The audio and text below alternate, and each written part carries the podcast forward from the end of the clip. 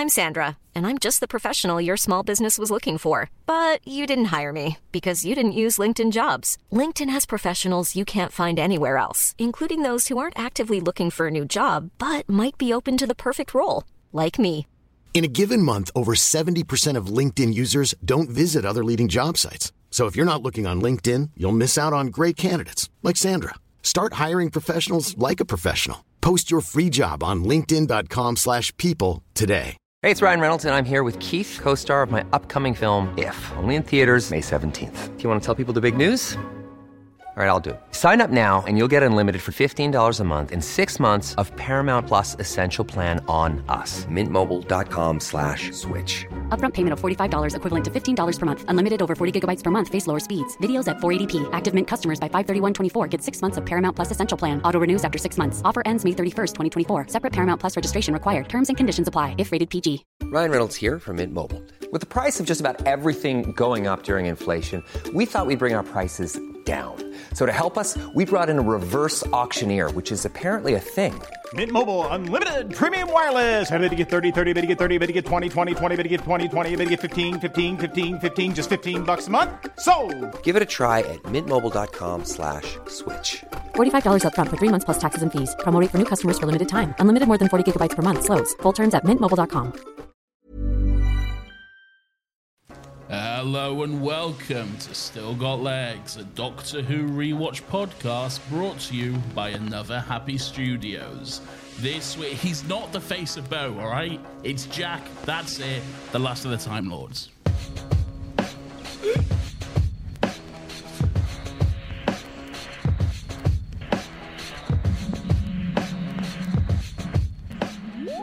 Hello, everyone. Welcome to Still Got Legs, the only other Doctor Who podcast in the world. Uh, my name's Nathan. I'm joined with my co host, Laurence.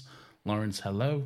Hello, Nathan. How the devil are you? Literally, no one cares, Laurence, because we're joined this week by a very special guest, all the way from the Missing Mystic Falls podcast. Katherine is back. Hello, Katherine. Hi, thank you so much for having me back. No problem. the crowd is going wild. How are you doing, Katherine? Good, thank you. Excited to be talking about Docky Who. Yes.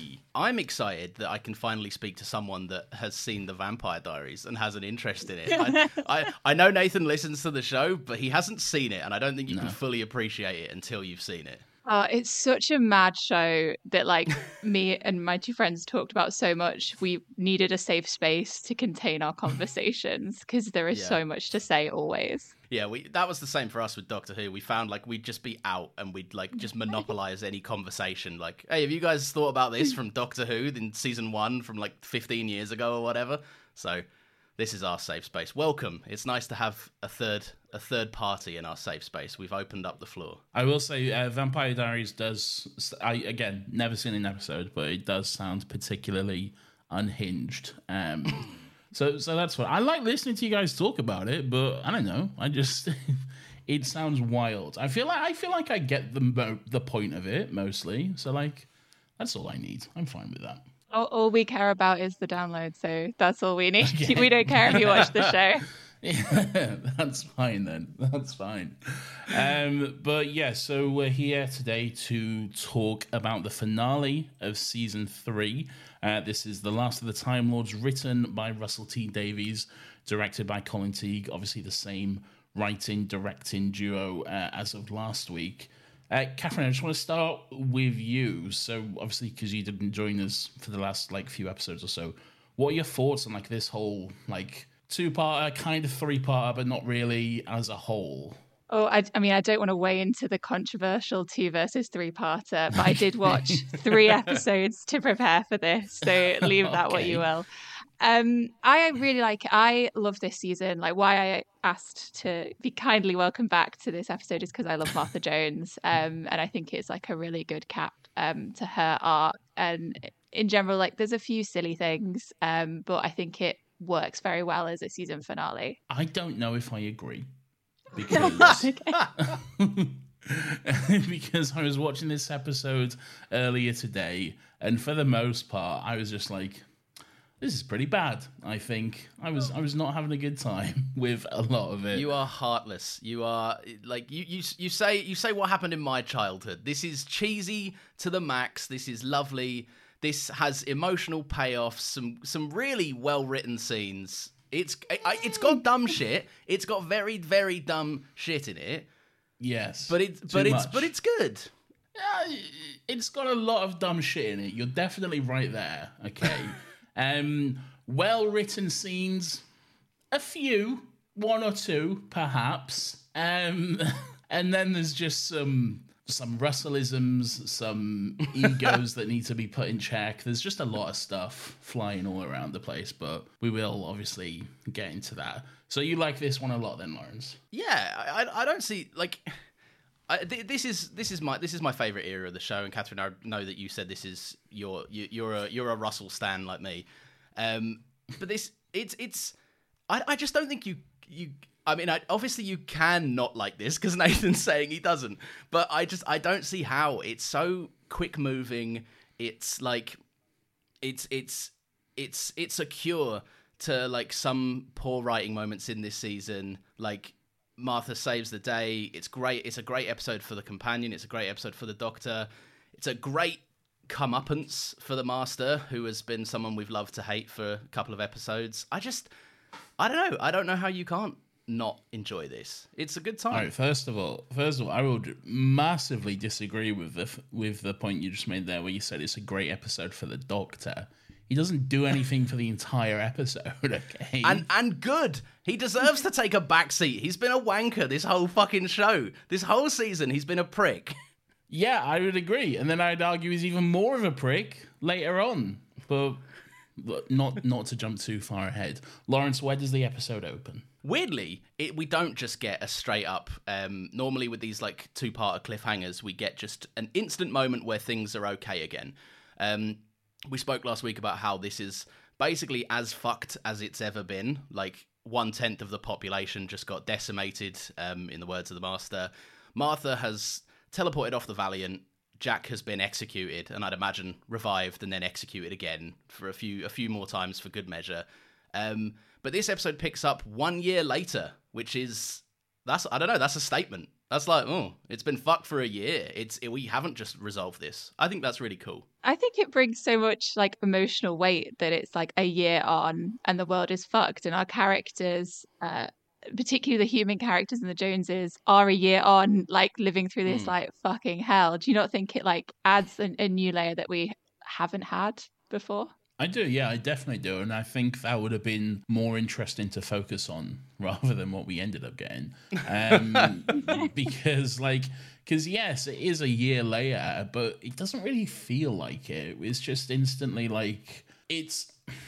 I think my issue with it is like, yeah, the episode opens up with like, oh, it's been a year and all this stuff has happened, but then like as soon as we get to the Valiant, the Master is like, oh, here's everything that happened exactly one year ago, Doctor. Remember when we did this? Remember when you spoke to Martha and told her to go do that? This all happened one year ago, not five minutes ago. Just one year ago, and and it just doesn't feel like it's been a year to me. If we actually spent time focusing on like the stuff the Joneses went through, rather than them just kind of saying it, which is still interesting, but I don't know, it feels like a bit of a missed opportunity to me. I, I think you can feel that it's been a year. I do get what you're saying because this was filmed. they filmed this like the same day, probably. A lot Well, of these yeah. scenes, like I, I get it from like an outside perspective. As an informed audience member, you know that it's not been a year, but it's.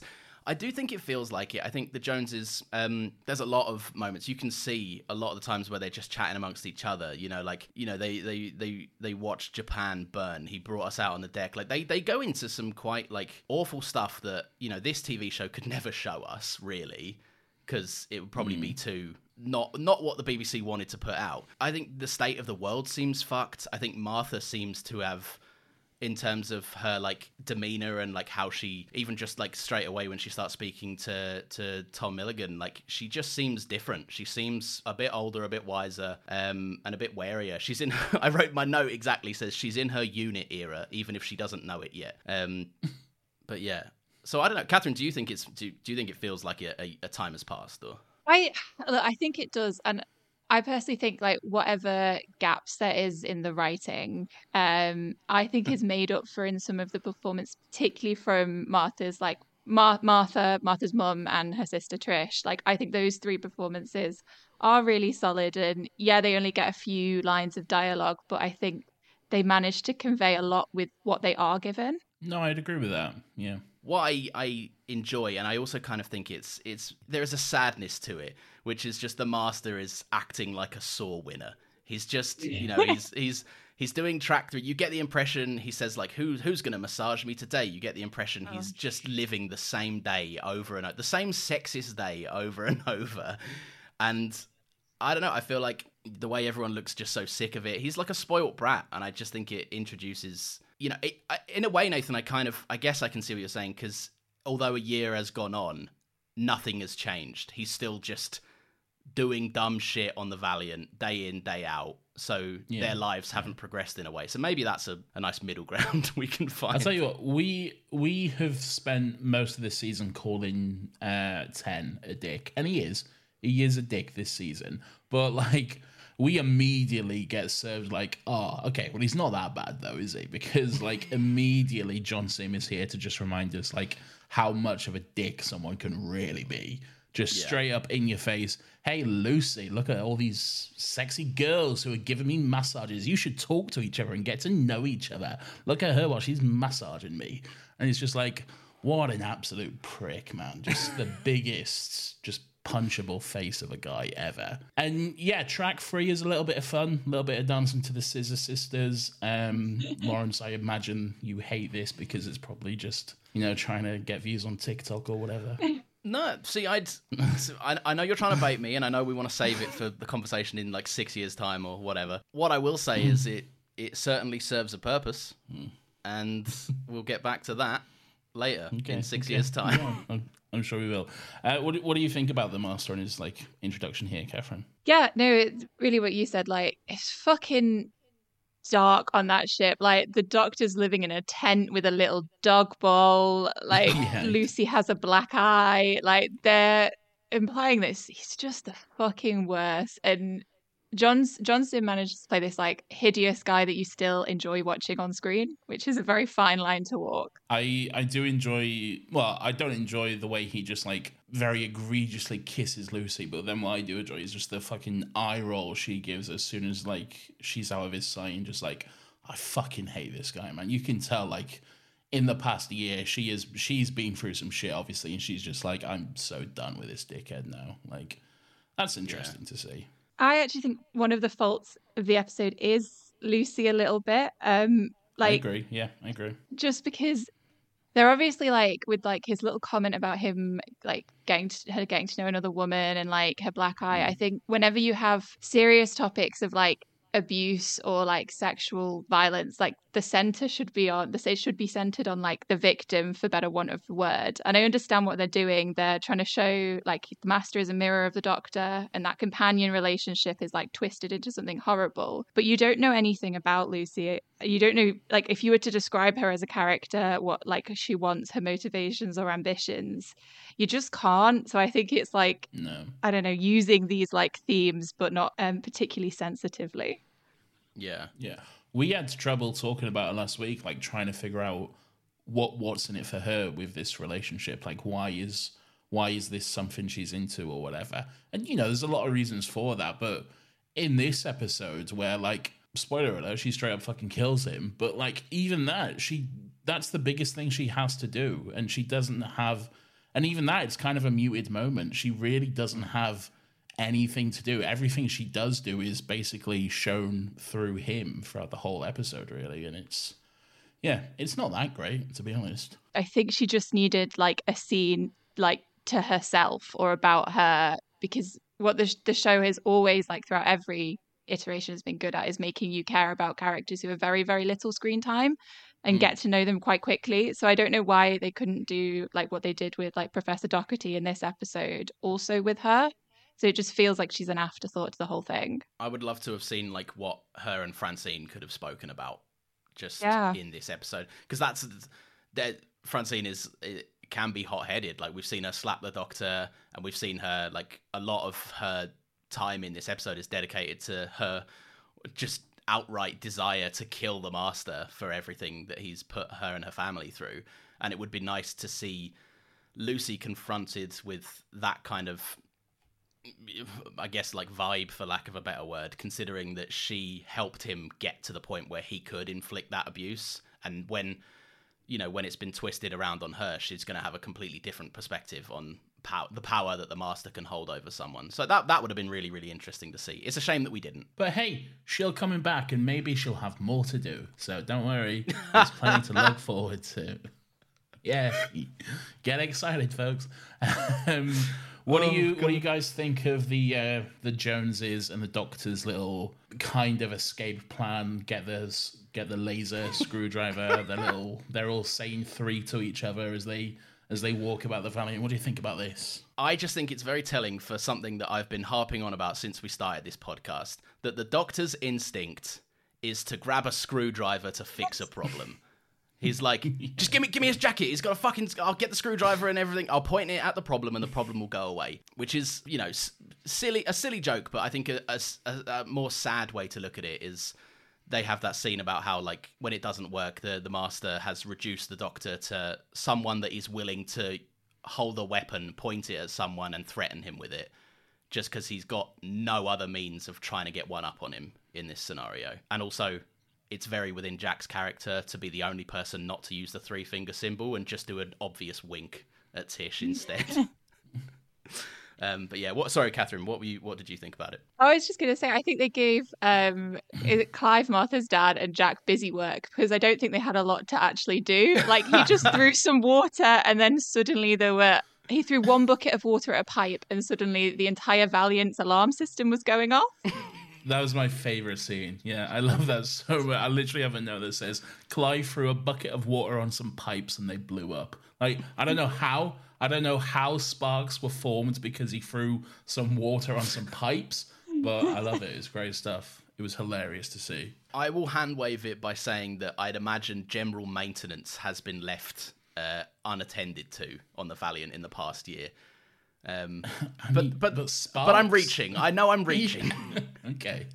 But sparks from water on a pipe and still seems like pretty pretty wild stuff. Um, but yeah, so obviously uh, it doesn't go to plan. They the the master, well, the the, the laser screwdriver is isomorphic, so it only works for the master. Apparently, that's that's just like. Where did you pull that one from, Russell? That's just a little quick, a little quick thing there, which I uh, I say enjoy. I don't enjoy, but it is what it is. Um, and then we get a fun little um, video transmission of kind of the Doctor's punishment because of that. before that we've kind of because we've kind of just focused on the valiant but in between all of that it is going back and forth between um kind of the state of the world martha and martha meets up with um uh, a doctor who Martha and like, a- Tom Milligan, aka the most blandest man in existence. So, oh leave him alone he's nice I I have a note where it's just one of my notes is just straight up Tom Milligan is a fucking idiot. Get a grip. That's just one of my notes. I, I was I was very pessimistic at one point, but you you were in this episode you were like oh i've immediately remembered why i don't like this and then tom milligan the loveliest man ever by the way walks on the screen and nathan's like oh and this guy's a fucking idiot as well i hate is he guy. the loveliest man ever, or does he just not have a personality? He seems nice. He re- he likes Martha. He seems to really respect her, and you know sometimes that's a good thing, given what we've seen for the rest of the season. I, d- I don't know. I think he just like it almost seems like he's fallen in love with Martha after like twelve hours or whatever. And like, So yeah, I get it. She's great. She's like, funny. yeah, sorry. Look, she she is great. I get it. But come on, man. Like, something something to consider.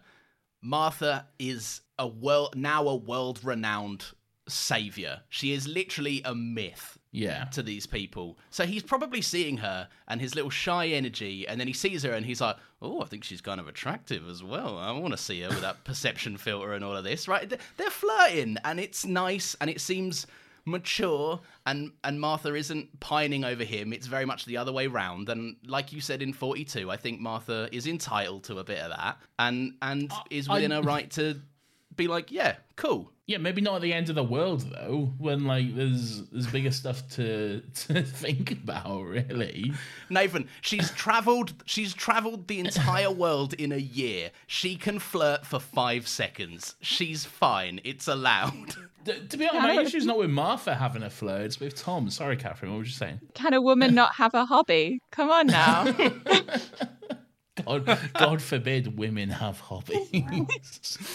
Um, no, but I think it's even odder for from Martha. I never want to criticize her, but she's known this man five minutes. The master has like spies everywhere, and she's giving him all the information. It's like this is my perception filter. This is where I've been. This is what I've been up to. It, it, it is it is very much like audience. Here's what's going on. If you if you've just sat down at the sofa and you didn't see last one, then then this is this is what's up. Um, I do think it's fun that you get to like hear a bit more about this master and like what he spent his year doing. Because while he's been up on the Valiant being sexist and living the same day every day, he's he's also had himself put on Mount Rushmore, and he's also put like like just erected statues of himself across the entire world, which I think it's very fun. I think we've we've joked a lot this season, um, or th- yeah, th- this whole past season on the show.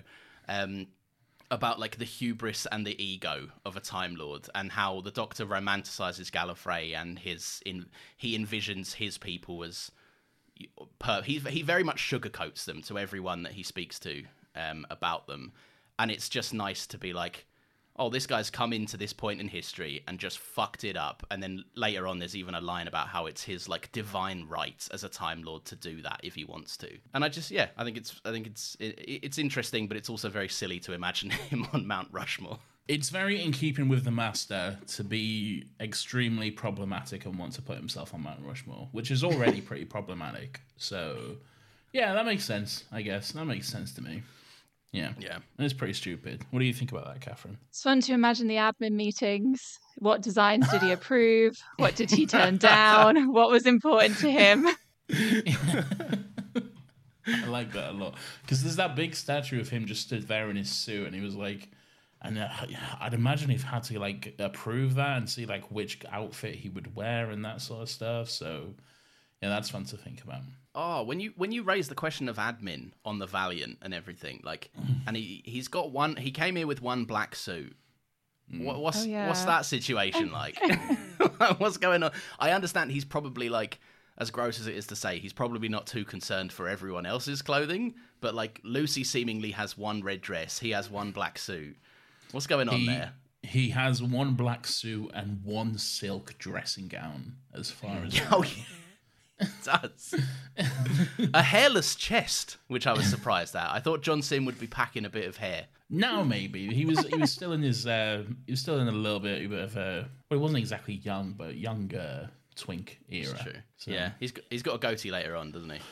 Yeah, yeah. Um, do you want to talk a little bit about Martha, Katherine, and just tell us why you, you love her so much? I mean, it's obvious why, 'cause she's great, but like, tell us your thoughts on Martha. she's such a great companion and like she and anytime there is a female character that i feel gets shat on unnecessarily i become incredibly defensive of them and martha jones just fall into that category um I think she does she too, yeah. she's so smart i love that she has like a job and a life and she's really like centered around her family and like her doc- the doctor isn't like her be all and end all like she i love the companions that want to travel with the doctor forever but i like that for her Yeah. she's always about going back and finishing her exams and and carrying on and i i love that she's like I don't know, fun and flirty, like across the galaxy, and just like there to have a good time, even though largely she's been trapped on Earth for, for most of her travels.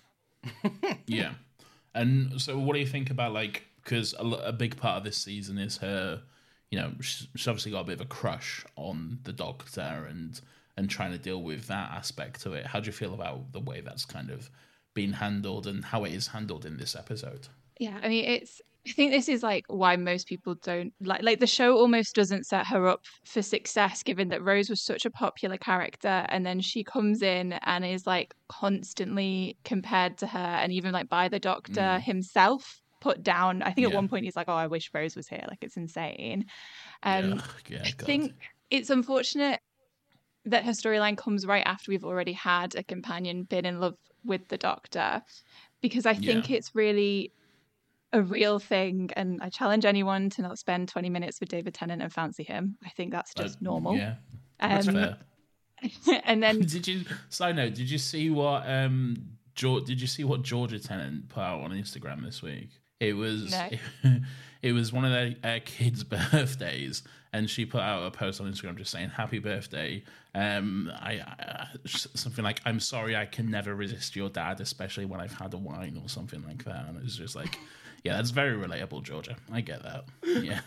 yeah, I love them. But I think she's she's probably about like 23, right? Because she's not quite finished her uni, so she's really yeah. young. And I think it's such a like a 23 year old thing to fancy the wrong person and if we all could only have the grace of Martha Jones to take ourselves out of the situation and to walk away from it and to be mm. like, no, I've lived more. I wish I did that at 23. So I think like that side of it I really love. And it's a shame that it's kind of sandwiched in between like multiple companions being in love with the doctor or like him seeing and kissing Madame de Pompadour. It seems like it's just repeating yeah. what's been done before. I, I think, yeah, the biggest crime of season three really is just the way that sort of stuff is handled because the we've talked about it throughout the series just the way that she is constantly compared to Rose and the doctor is just like oh, Rose would know what to do. I wish Rose was here. And he's just he's pining after her all the time. And it's just like, oh, get move on, man. Get a fucking grip. Like I like Rose, but by the end of this season, I was really starting to resent her just because of what the doctor was just constantly moping about for her. Like I know you liked her, but move on, man. Anyway, um, yeah, yeah. I, I we'll talk more about Martha's like her departure a little bit later, but that's that's probably one of my favorite moments of this episode as a whole. Um, what happens next, Laurence? Where are we? The Doctor becomes a weird CGI testicle head man. Okay, that's that is one way to describe it, I guess. Otherwise um, known as the ultra rare Doctor from Battles in Time trading cards. Um, I, be- I, believe he was a super rare shiny. Um, I think I might have him. I got it. I got a pack somewhere. So. You probably do. Is th- is this one of your big bugbearers, Nathan? Is this one of the main reasons why you think this is a stupid episode? I mean, it doesn't help, does it? It's so it's so stupid, man. Like, I yeah. don't understand the decision to make him a weird little Gollum Yoda creature thing. It just it just seems like such a strange choice. And the fact that he's all he's he's wearing a little brown pinstripe like little pajama set, so it looks like his regular suit, but it's not. It's so weird. I don't get it. What do you think about this, Katherine? it's fucking weird. I can't. Def- I can't defend this. It's bizarre. Also, what really took me out of it, he's like a foot tall, but he still has David Tennant's voice. So you still have yeah. like a max voice coming from this tiny body. Yeah. I think one of the funniest so moments strange. in this entire fucking episode is when it like the camera slowly like zooms in on him and he's like tra- it's at the end so i'm jumping ahead a little bit but he's like transforming. He's re- he's regaining himself oh, and he's like i've had an entire year to as tune my mind with the matrices blah, blah, blah, of, of the of the network and it's like you are like if, if the master was quick he could have just booted him and it would have like likely solved his problem. Insane choice i think because katherine you're hitting on something that like i felt as well like when david tennant was old, but still a man and still like just an old man but older. Um, it, it you still could see Tennant's performance, and it's still you got mm. the you got the point that he was a doctor that was really powerless and had been kind of like degraded by the master and like paraded around as a pet rather than anyone that can actually solve this problem. And I think when you when you make him a weird CGI thing, it removes like any realism to the performance. Where like there's scenes where the master comes in to talk to him at night in his dressing gown, and he's like having a serious conversation that should feel real, but every time it cuts back to him and his bug eyes and his weird little head, I'm just like, I can't take this seriously, and I wish I could. If I close my mm. eyes, I'd probably have an easier time. It's it's nuts. It's a, such an insane choice. He's in a little cage as well, like fucking Tweety Pie or whatever. He's, he's, he's just like grabbing onto the bars like a prisoner, and he's like just looking in John Simm's big face while he's while he's holding onto the bars like that. It's it's so ridiculous, man. I don't I don't understand it. One of my notes here is just uh, little Gollum Yoda Doctor is so fucking weird. What was Russell cooking? Because I just I don't understand him. The master needs to pick a pet vibe. He can have the doctor as either a dog in his little teepee bed, or he can have him as like a pet parrot. He can't have both. it doesn't make any sense.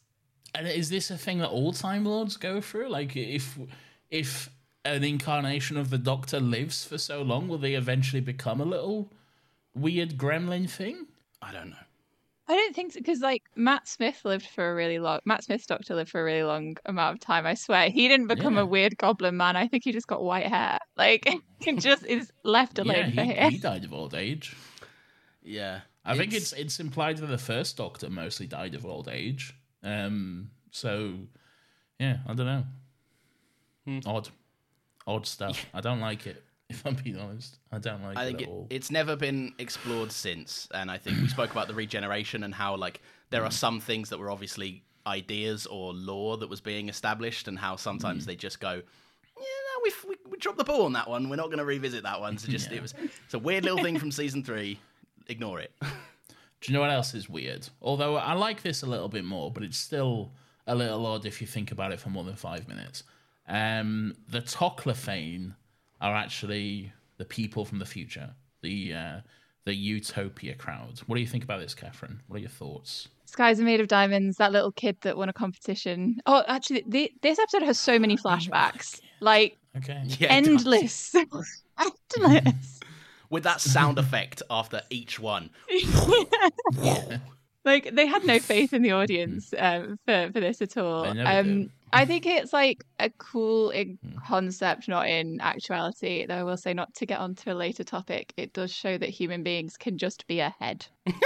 Yeah. This is- but I, I don't know. You're you're more scientific than us, Katherine. I don't know how accurate that is. I'm guessing not very though. So, uh, Hey, in the world of Doctor Who, man. it's true.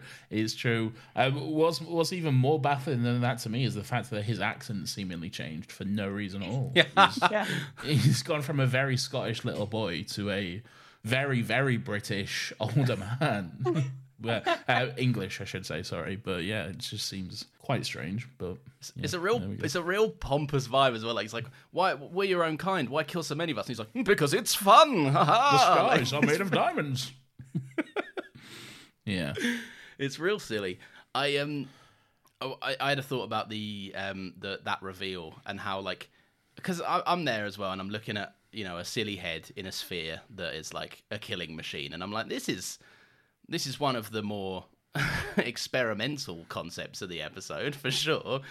Um, but it, it did make me sad because I thought back to Utopia and how like there's uh, uh, on one on one side when they get they've just been chased by the future kind and they get into that what is essentially like a just a, a compound of refugees all waiting to to fly off to a better life. And how Yeah. Martha, Jack, and the Doctor are so chuffed, and they they dedicate like a full couple of minutes in the episode to them saying the humans just go on, they just keep finding a way, and they keep they keep living, and that's like when you consider it and their placement in this episode and the story at large, they did just go on and keep living, but when it was when another Time Lord was at the hands of that being orchestrated, it's just so horrific and like one like I, I know that the Time Lords in general are not a, a great species, but like I'd rather I'd rather the Doctor handled my future than the Master if I was one of those guys, basically. Yeah. Yeah. and Yeah. it's something that I I do like about this episode is so much of it is like it's lots of goofy bits, but some of it is like fucking dark. Like the labor camps on Earth, that's fucking dark. The this mm. idea in this family show that they couldn't save the universe and all the human race was doomed to die and the universe will come to an end and there is nothing anything can ever do about it. That's mm. fucking brutal to like bring Yeah. up on a Saturday night. Everyone's just finished Ant and Dec's Saturday Night Takeaway. They're all in a great mood. And then, like, the opening of this episode is like, Earth is extinct. Don't come here to any other space travelers out there. Don't come here. This is on the way out. Who's doing that message? Who, who's who's declaring planet Earth is closed? What's going on there? Yeah. It does, I don't know. it opens up a wider set of questions, which I don't It think does. any of us are prepared for. No, I don't mind it. I just I'd like to know where it comes from. It's it's interesting at least. Um, Yeah. yeah, there there is some extremely dark stuff. I like uh, the that's kind of mentioned that. I would like to have seen more of it, but yeah, maybe not the right vibe for a, a family show at seven pm. But still, you know, maybe could have been explored a little bit further. Wh- While that's going on, because we do we do get the scene of like the reveal of the Toclafane, but then we also get the master at the same time, kind of telling us a little bit about his visit to Utopia and how it was just like just awful, really. Just like furnaces and just desolate wastelands and just people not surviving at all, just barely getting by.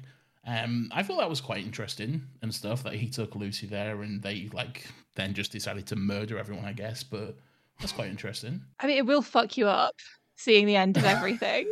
like you're not going to be okay at after that. Yeah, I, I do think it's like it's a it's a it's a convenience that this was never something we saw in the show because the, the hand waving done in a two minute scene is like the master's like they went there and they all went so insane that they all became children at the same time and they all got this kind of vibe going on. Yeah. like it's very like you can't you couldn't show that. It just has to be something that you you either Yeah. you're either along for the ride with the concept or you just don't get on board with it and that's that's that. I al- always forget that they mentally regress to children. That's always very strange, really, isn't mm. it?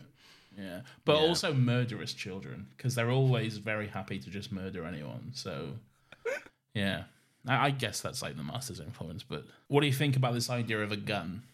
Put your chemicals in a gun, kill a time lord. Keep bringing up all these goofy things, trying to make me say negative things about this episode. Um, To be fair, it's not real.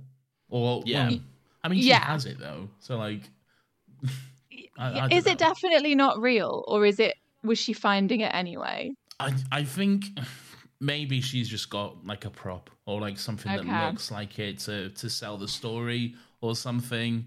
Um, but yeah, I I don't think it's real because also like we we know that like you don't need a, a special gun to kill a time lord. Even in this episode, Lucy just shoots him and that's it. It's Yeah. done. Like. You don't you don't need it. Even if he does start to regenerate, just shoot him again. You're fine. You got a few seconds. Like yeah. just put a few bullets in him. Um, Just so- empty the clip bit by bit after each regeneration. It's like, oh, I'm- yeah. Yeah, you, you don't need a special gun, so it is weird. Um, um, yeah. What happens next, Laurence? Um, well, I was just gonna say on that before we move on. I think it like it does it does play into like human nature a little bit, not as it as in actual human nature, not the episode human nature. You got Um, excited then. Yeah. it's Tim. Tim's here with the gun. He's back. I knew it. I knew he was back. Nathan's vindicated. Um, no, I, I don't know. I feel like it does play into human nature. Like if you, the the master earlier on shrugs off this idea of prayer and this idea of goodwill, and you know like how thoughts and a certain degree of like kindness and, and belief can can go a long way. Um, I think that's not what's practically needed. I think for Martha to travel the world with resources and assistance you need to just go along with this concept of I'm gonna kill him because if she said if she said what the doctor's plan was, you know, I'm gonna forgive him and keep him on the TARDIS as a as a mate that I can talk to occasionally or something. No one's helping her, so I think she's I think Martha's very like tactical and cunning in the way that she she moves in this. Like you get the well, let's just go on to it. I suppose the um they go and see uh, Professor Docherty, um, who is, I think, quite an interesting character. But I'm curious to hear what you guys think about her. No, yeah, I would agree. I, I do think she's she's interesting. Um, seems to be obviously quite an intelligent woman. She's somehow managed to survive this long getting by, and we we later find out that you know she's got a son who she's not sure is alive or something. Um, I, I like her as a character. I just think, um, again, I think there's. I feel like this episode is very quick. I feel like a lot Hmm. of this episode is like resolved very quickly because like by the time we got to the doctor doing his fucking Jesus moment, I was like, "Uh, already are we here? Like, and then it's just a lot of like wrap up in the back end of it. I feel like, um, so I feel like it could have benefited from spending more time on these moments because what we got with uh, Docherty I liked, but I, I would think it would have benefited from a bit more, basically. I know. I, I, I agree. Um, I I did. I I think the episode needed more time in all. I don't really feel we needed it with Professor Doctor because I thought, as mm. I was saying earlier, she did she did a lot with what she was given, and like that moment with the end with her and Martha, where she's like, "Can you Yeah. do it? Because you don't look like a killer." I thought like that moment was Yeah. like very strong, and then that clearly shows like why she decided to rat them out is she didn't believe that Martha could do it and I thought that was a Yeah. really nice moment between like the two of them and, and Martha's character. Katherine, it's like you kind of read the note off of my page. Like it's it's I genuinely really really enjoy that scene because it's the it's it's basically her going, "Is my son's life worth this gamble? Do I believe in this woman enough to take a chance?" And again, it touches in on that idea later on in the episode. Like belief is everything. Like it, it the whole episode does come down to um, a prayer, essentially, as much as the master does shrug it off. It does always come down to like, can you trust someone and put all of your faith in one person to get this right? Should it have been the doctor? No, but but it was, so it's, it's fine. Um, no, I, I, I really really like the scene. Nathan, I, I I was I was interested in what you were saying about how you would have liked to have seen more of like those kind of those moments on Earth where you can tangibly feel how fucked it's become since you know a year has passed. I do think there's like there's certain imagery of like the master in his creepy little villain trench coat walking down an empty deserted street with soldiers and then his his, his little air football soldiers as well up a bit. Um, I, I think that I think that's a there's some imagery there and like That you- that whole sequence is quite good. Yeah, I really enjoy the you know when they do go to the slave quarters in Bexleyheath or whatever, and you know there's a hundred packed into a little fucking two bed council house, and it's Yeah. it's just wall to wall people all in like rags huddled together, just trying to get any rest they can before the ship's off to the fucking the the missile fields tomorrow morning or whatever. That all of that is like that's good. That's like really fucking dark and haunting shit and very interesting. I enjoy all of that. I don't enjoy the weird guy who's like, "Are you Martha Jones? Are you gonna Are you gonna save us, Martha Jones? He's here, our Lord and Master. He walks among us, Martha Jones." He always annoys me. Um, Nathan, not we the can, best we can talk about him now, or we can talk about him in a bit. All right. okay, okay. Well, we'll we'll talk about him a little later then, I guess. But look, yeah, m- maybe not some of the best acting there, but look, overall, I feel I feel like that whole sequence is quite quite haunting and chilling, really, and Yeah. probably some of the better stuff of the episode. There's a moment when Martha's like leaving to go out and meet the master, and she just has like a turn back and like a little smile to all the people that like she's working to save, and like that was like a teeny tiny moment that I thought was done so well. I thought Freema was just great in this episode. Yeah, hmm. yeah, I agree. For sure. I feel I feel like again. I think this is when I wrote my note that Tom Milligan is a fucking idiot because the way he just charges out the door, just like no, and then just immediately gets put. He didn't even fire a single shot. He just ran with his gun in the air and then just immediately got killed. And the master just pulled a little face, like, "What an idiot!" Like he's right. He is an idiot. Nathan, it's called passion. It's called it's No. called rational thinking goes out of the window when you want to protect someone that you care about or that you think is important or more important. I get, I get the, you know, yes, Martha is extremely important, but what was he hoping to at least fire a shot, man? Dude was just running and screaming, just holding his gun, but didn't do anything about it. Nathan sat here like he would have been at the at the letterbox doing sniper elite fucking shots at the master. I would have at least fired a shot, not just immediately gave away my position, screamed and ran towards him with a gun in the air. Come on, What? I, don't, I didn't even understand why he had a gun. Like he's a doctor. Would, like, did he have it Yeah. before? Where did this like magic gun come from? Maybe he had no bullets. That's a good point. Yeah, Yeah. I don't think it was mentioned until the the Toclafane scene, was it? When he was like, "I'm gonna shoot a Toclafane or whatever." Yeah.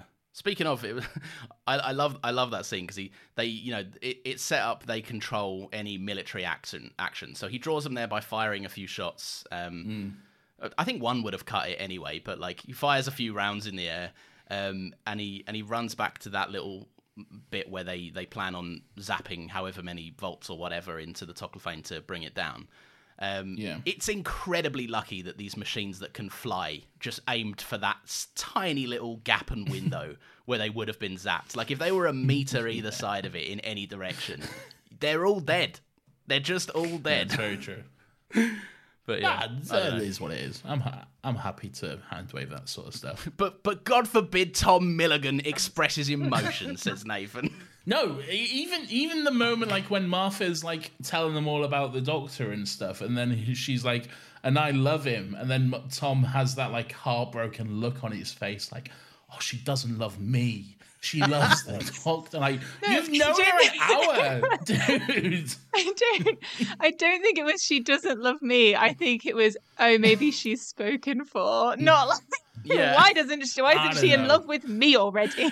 I was picking up all these vibes that Martha was laying down.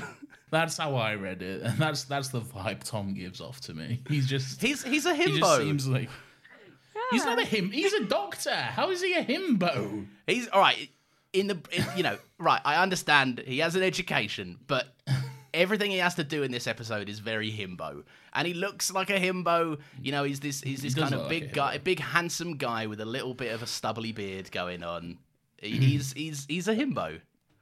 He's handsome. He's hot. I'll give him that. All right. I'm not denying any of that. He's just. Uh, I think he just doesn't have like the best personality or characterization about him. I think he's just a little bland, personally. Um, all right, but Mar- Martha gives herself up. Um, Yes. Martha Martha steps outside. Um, I love this because she's there, and like once you've seen this episode, even just once, rewatching it, it's such a joy because she has to play that she's like, oh, I've been caught. Oh no, don't take me to the Valiant. Oh, and the master's Yeah. like, he's so smug and like, you know. Drop the bag on the floor and he blows up the gun and he's like, I'm the master. And it's like Martha's there the entire time, like, this guy's such a fucking it. She knows by now all about how to get around a Time Lord's fragile ego. And she's just being like, hmm. yeah, come on, take me to the Valiant. I got, I got some stuff to do. That's true. To be honest, Do you yeah. think because we get several flashbacks to what the doctor whispered in her ear? If you had that information, would you have enough pieces to be able to put together what the fuck you were meant to do? four words? Wait for the countdown, and then just like, oh yeah, I've clocked it. Now I know what to do. Cheers, doctor. Yeah. Could not have been more vague if he tried. Yeah. Um. Yeah, I, li- I like what you're saying there, Laurence. Like Martha's had a, a lot of practice dealing with a Time Lord's ego, so she she kind of knows how to work this guy at this point. Yeah, Um, for sure. which is which is quite interesting. Um, and, look, and then we get to the Valiant, and this is a whole this this whole sequence is well, there's a lot to it, isn't there? There's a lot going on here. Um, I I do enjoy the way that like Martha is like walked in as like. Mar- Martha's kind of framed as like the big hero of this episode, which I enjoy quite a lot. And then like the master is giving this speech, kind of just like degrading her almost, making her seem like she's not as good as like you know he's saying, "Oh, time was Doctor. You had companions who could." Oh, who's he mentioned is Rose. She could absorb the time vortex and all this sort of stuff, and it's like, come on, man. But but yeah, the way the way like Martha is kind of put up on a pedestal a little bit um, to her family and stuff during this during this Valiant sequence. I like that. That's interesting. That's something good before everything else that happens in this scene. But yeah, I enjoy that. I really like that it's. you can inject this into my fucking veins, right? This scene, because they're All that of it? mo- yeah, right. Because listen, because the master's there, like, oh, you had, and he, the way John Simm, right? John Simm speaks with such a shit-eating, punchable fucking cadence to him. That like Mm. every time he opens his mouth, you're just like, "Shut up, shut up, you fucking suck," but you also love it. Um, and he's like, he's like, "Oh, time was you could have companions absorb the time vortex for you, and he's he's he's bigging up Rose, and he's and it's the what I really enjoy about that is it's just the final fuck you to Martha. And then Martha ratios him into next fucking century. Mar- Martha, Martha's like, I have had enough of this fucking person being brought up. Die, basically. I love it. I, it. It's mm. great. It's great. What do you think, Katherine? I fucking love it too. Like the like right before the bit that I suspect Nathan has a problem with, right the music swelling, like Martha has this cocky little laugh, like it's all coming together. She is just so confident, and then we get our our, our matrices moment. In terms of showrunners, I think a lot of people would uh, or did say that Steven Moffat often writes the Doctor as an infallible god. And what I would say is take a look at series 3 episode 13 and just and just see what happens around about the 30 minute mark or whatever. Um this whole sequence is completely fucking nuts. Um and none, none of it makes sense. And th- all right, so let's break this down. All right, so we got everyone ever, I guess, all around the world just saying the words doctor, and because the doctor has somehow spent a year tuning his brain into the Archangel network. Thank you, Jack, for the reminder. Um, we know that uh, he's somehow able to transform himself into a, a flying blue force ghost god, and then he can use telekinesis powers to stop like guns being shot at him, and then he can fly across. The- what the fuck is going on in this scene? Someone, please tell me what is happening. I, I think it would be an easier pill to swallow if the the thing that had given him this power wasn't just 15 regular satellites and yeah. and, and, and the 15 power of seems like a very small number of satellites as well. it does. And and and, and i'm with you. It I don't, I don't care. It doesn't have to make sense. It's fucking cool. Murray gold is just fucking spitting fire. And and and there's there's silly little shots of of Tennant's converse landing on the ground. And it's like it's it's fucking I just like it. It comes together and it's such a yeah, I don't know. I'm not the right person to critically analyze this, right? Because I can't. I just think it's cool when I'm watching it going, "Hmm, yeah, fuck yeah. um Katherine, please, your thoughts. yeah. Well, okay, I think there's, there's there's two parts to this. There's hope and prayer saving the day, which I do like, and I do think is very Doctor Who. Like I think it's been such a dark episode. The human race has been decimated. Japan, Japan is burnt.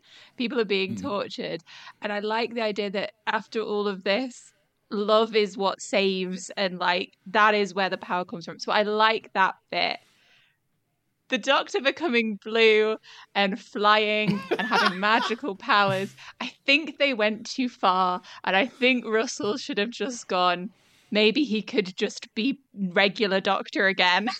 And that would be enough. But no, no, no. He's got to fly around and, and shoot lasers out of path. I know what you're saying about like the whole lo- love and hope and prayer thing because usually that's something I'm all on board for. And I, I have this thing where I call that Doctor Who magic. Okay, I have this thing I call Doctor Who magic, which is like any moment like that, I fucking eat it up. Like I always point to the Everybody Lives in the uh, the gas mask chat. I forgot the name of the episode, but that that moment in um, an unearthly child is it that one or some, something like that. Uh, I just love the those moments of like celebration where it's like yeah everyone lives and we get this just big like human victory and it's all about love and all that sort of stuff. I love that.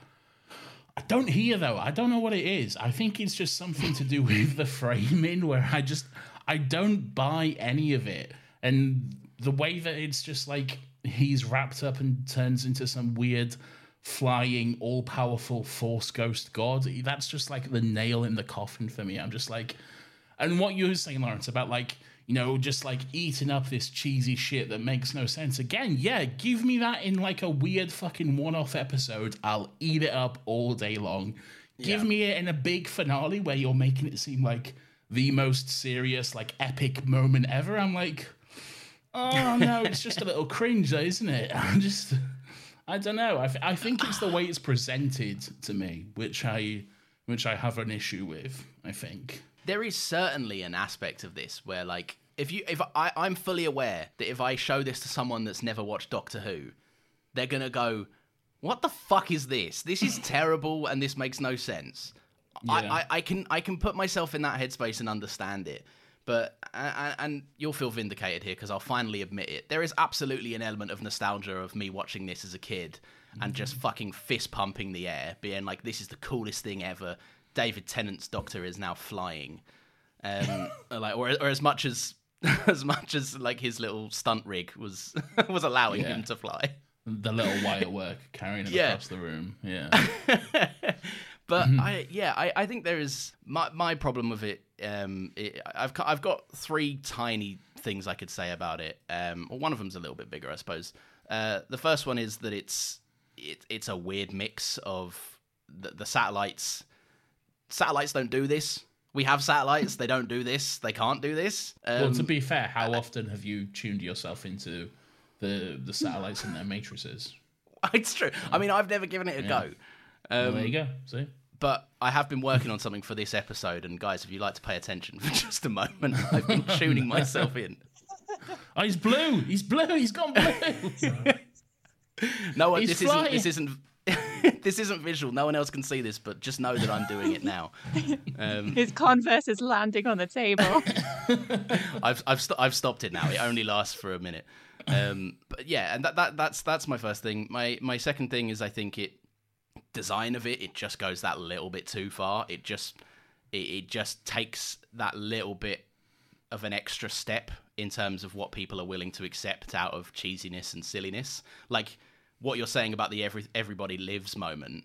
That's just the ninth Doctor saying that to people, and that's you know there is a little bit of bit of gold and a bit of glowing and a bit of special effects, but it's not anything too kind of egregious. Uh, That's what I'm and the- saying. I think it is the the presentation of it, the Yeah. way it's Yeah, the way sure. it's given to me, which I I don't quite enjoy. Um, the cage disintegrates. That made me fucking burst out laughing. Where the little CGI doctor's cage just starts disintegrating as he starts to transform into first of all into the older doctor and then into the younger doctor again. So Do you like that moment when they they use the um the same regeneration effect uh, for David Tennant's hair to appear? Um, they it, you know you know when he's Eccleston to Tennant and he there's that close up and his hair grows, Yeah. um, and then he leans his head forward. They do the same thing where his hair just kind of fades in and grows. And like, I edit for a job. I know how they did it, and it's silly. it's very silly because they've just they've just turned like the visibility of the fucking thing down and then just scaled it up whilst they turned the visibility up. It's fucking silly. Um, do you? Does anyone think it should have been Martha? what? Who turned into a big ghost? And Or, then right, not not turned into a ghost necessarily, but had this moment. In the market for investment worthy bags, watches, and fine jewelry, Rebag is the answer. Rebag is a luxury resale platform where each piece is carefully inspected by experts to ensure quality and authenticity. Use Rebag to buy and sell finds from the world's top brands, including Louis Vuitton, Chanel, and Cartier. Head to Rebag.com and get up to 15% off your first purchase as a member with code REBAGNEW. Shop today at Rebag.com. That's R E B A G.com. And use promo code REBAGNEW for up to 15% off your first purchase as a member. Ryan Reynolds here from Mint Mobile. With the price of just about everything going up during inflation, we thought we'd bring our prices down. So to help us, we brought in a reverse auctioneer, which is apparently a thing. Mint Mobile unlimited premium wireless. Ready to get 30, 30, bit to get 30, bit to get 20, 20, 20, bit to get 20, 20, bit to get 15, 15, 15, 15 just 15 bucks a month. So, Give it a try at mintmobile.com slash switch. $45 upfront for three months plus taxes and fees. Promo rate for new customers for limited time. Unlimited more than 40 gigabytes per month. Slows. Full terms at mintmobile.com. I, I, I don't think she needs it. Like, I think she had hmm. enough hmm. of a moment the whole episode. Yeah. Like, she saved the day, not the doctor. And I think if she went around the earth and went, "Think of me, Martha Jones," I think that loses kind of a little bit of the selflessness of the act. yeah, That's very true. Yeah. yeah. I I think I'm coming at it from the point of view of like it's, everyone already kind of deifies her. Everyone's already sat. I just think the the writing gets a bit confused. I completely get your point, and I th- I don't think. That, that, I, I just don't think either of them would have worked that well for this this moment. Um, make no mistake, I love it. I still think it's the coolest thing ever. But yeah, it, just because the rest, the entire world is already speaking about Martha. You know, there's stories of you're the only one to get out of Japan alive, and all of this, and rumor has it you're the only one that could ever kill him, and it feels weird for them to be like, the wo- Martha has been on everyone's lips across the entire planet, and then the physical act of a word coming out of everyone on the planet's lips is not Martha. Seems weird to me.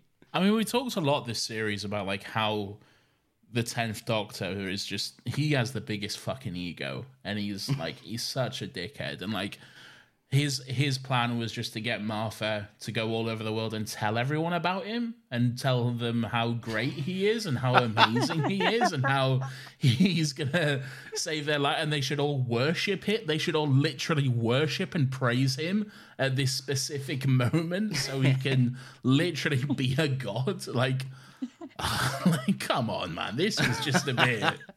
That's a bit much if you ask me, but I, I, I don't know. But look, the day is not saved there. There's still uh, some shenanigans afoot. The doc, uh, the master and the doctor get transported to Zack Snyder's uh, color graded world where there's some missiles and it's I don't know. The color filler's off. Something's going on here. It just looks quite odd. This has all the makings of it was filmed on a sunny day and it looked too good. So they so they turned it down in post. yeah. I don't like that scene. I, I think that scene's weird. It just like It's the so day was saved. Yeah, it, the day Yeah. because it's funny that you say like the day isn't yet saved. It is. Yeah. like, can, and then the master goes, "Well, then, uh, you, you know, if I can't fucking rule the world or whatever, no one can." And the doctor's like, "They can't though, and you're not going to do it." And then he's like, "Yeah, you're right. You called me. You caught me on it." Gives him the thing, and then five minutes later, he's like, "I guess I can do it, and you don't know me so well." And I'm like, "All right, dude." I felt like that was a departure from the episode, which is weird because this episode is longer than other ones and still feels rushed in places. Yeah, I don't think it was needed. And it especially wasn't needed to take them off the Valiant to only then mm. go right back to the Valiant just so they could have like Yeah. a little tussle in the ground. That was Yeah, it. That was in- the whole yeah. point of it. It literally achieved nothing. It was just like, let's go here, we'll have a little tussle for two seconds. I'm gonna kill you, Doctor. I'm gonna kill us all. No, you won't. Yeah, you're right. I won't. Okay, let's go back to the Valiant, and that's it. It's just, it's so unnecessary. I think the cooler threat that is still looming from the episode um, is the fact that there are six billion spheres, uh, or depending on the episode, uh, three spheres that are going to protect the TARDIS. Um, as basically the it now all hinges on the paradox, right? The the the day is not the master has been thwarted and is able to be put back in his place, but you know the planet is still going extinct. Humans are still large part dead, and and the world is still fucked. Um, what do you what do you guys make of of, of this resolution? I think the the funny thing about it to me is always just the fact that Jack just immediately springs into action. He's going to go take down the paradox machine. He's like, "You guards who have been torturing me for the last year, come with me." And they're like, "Yeah, right. no worries, mate. Yeah, we'll, we'll do that." I guess we answer to you now. No worries. What was it? Six billion spears. That's Yeah. so fucking many. They shouldn't be able to like it. I I just don't think they understand how big a billion is. Like th- th- they shouldn't be able to move for Toclafane in the sky if all of them are coming to the Valiant. Like it's an insane number to pick. And then Jack decides the way to break a paradox machine is just to shoot a gun at it, and that works. I mean, it worked. It it saved the day. Like I don't know how, but it did.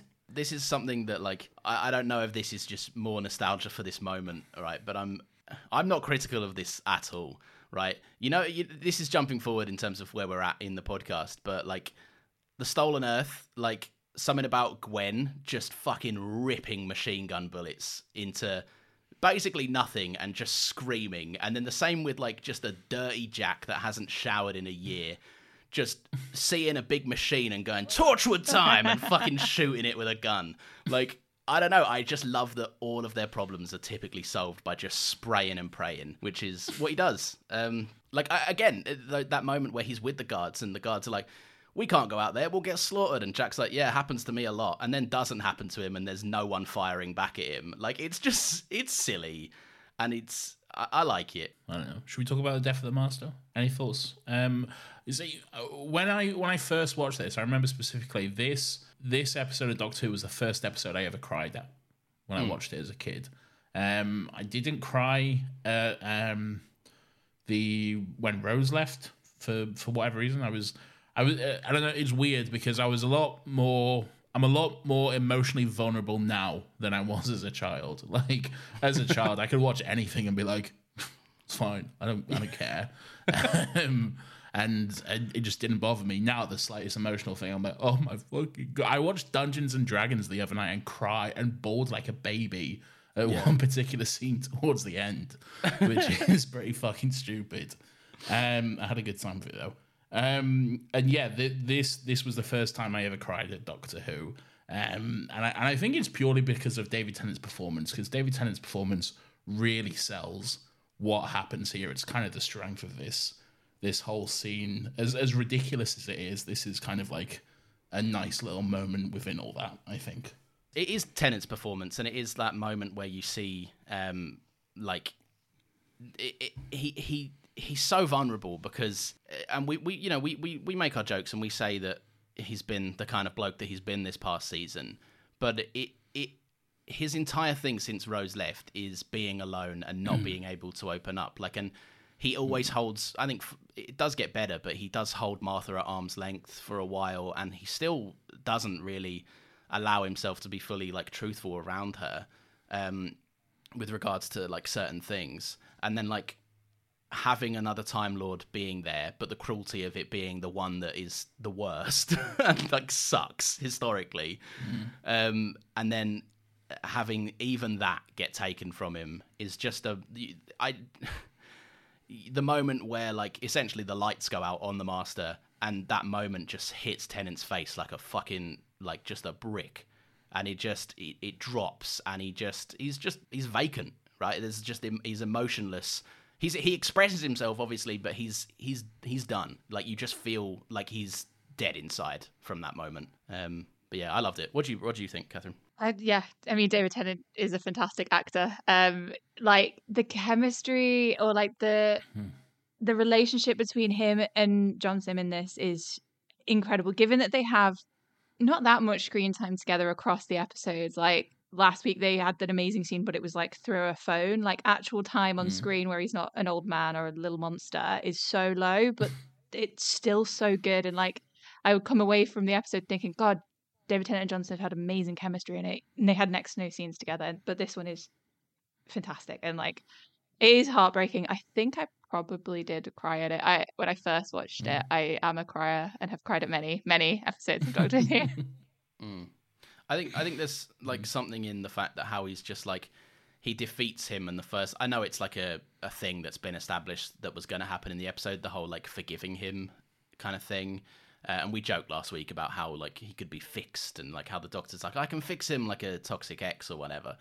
Um but like there is something so telling about whenever he does get close to the master he holds him. And like there's just like call it visual storytelling or whatever. Maybe it was intended maybe it wasn't. But like there is something about Tennant just fucking holding on to any kind of thing that he can take back for himself. And like like like he's cradling him as he dies. He's screaming like basically begging him to regenerate just so because the alternative is him being alone. He does not care if the master is alive i don't think. He just cares that he will be the last. I think there's some of that, but I I also do think he does care if the master is alive because hmm. it's a, it's a very complicated relationship between the two. Sure, they've been like enemies for for centuries and decades or whatever, but they were still like childhood friends, and there's still like something about it which I don't think the Doctor can can quite let go of.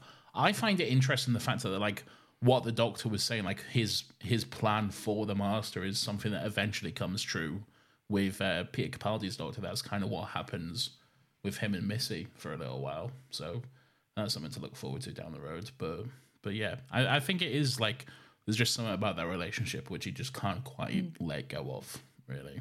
Do you think a time machine is the only safe place for a master for the master, or do you think that's the worst place for him to be, where he could cause the most mischief if given the opportunity? yeah, I mean, it's probably a good idea to work up to the time machine, put a bit of work in first, and then mm. when when they're ready, when they've made enough progress, let's then see where they're going. Yeah, but right off the bat, probably not a good idea. No, but... the the the yeah. in in New Who, the Master is the only villain that has successfully manipulated and used the TARDIS to commit fucking horrible atrocities. So it, it, it is definitely the last time he was left alone in the TARDIS, he found found a way to become prime minister and decimate most of the earth. Um, so yeah, probably not the best place for him. Uh, I have I have a question for both of you. Quite, and it, has been eating away at me uh, since 2007, um, and I'm curious to to hear if it is as distracting of a moment for you guys. Why okay. does John Simm die like that? what with his face? You mean? with his like it looks like he's holding his breath and then he just rolls his eyes back and kind of it looks like if he had to make a noise in that moment it looks like it would be like yeah or like the it little, would be it's the little eye bulge for me the little yeah. way they like I don't know. It's so strange. It's almost comical in a scene which is so emotionally weighted, and you got these like powerhouse performances, and David like fighting for his life, just like screaming and, and holding John Simm, and then it's just a little. You can almost like imagine him going, just going, and then just dying. Yeah, yeah I don't know. It's it's weird.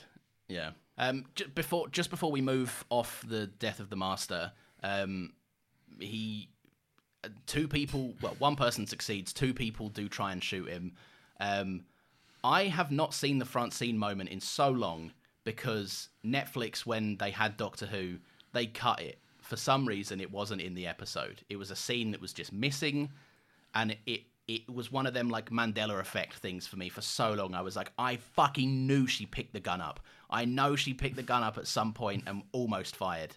Because that's like that's that's the that's the sexist remark he makes. Always the women, and it's after two women try and shoot at him. Like it's, yeah, I don't know. What what do you guys make of of, of that moment? Because it's quite a strong moment for Francine, I think. Yeah, I think it's fantastic. I love that actress. Um, she's great, and I, she, it feels this is what I mean. They keep doing like really good stuff and then really goofy stuff this episode. So it feels like such a like a like a genuine moment. Like they keep reference it. One thing I really like throughout the whole episode, they keep rep- referencing Japan burning. Like clearly it was like a severe like PTSD for the Joneses who were like left aboard the ship, and like even like uh Tish's like we execute him said so like finally she was just like a normal g- woman doing like a normal job and now she's like advocating for someone to be executed like that's how much they've been like fucked up by this whole experience there's there's an interesting point as well that we we it, we've gone way past it but like just to touch on it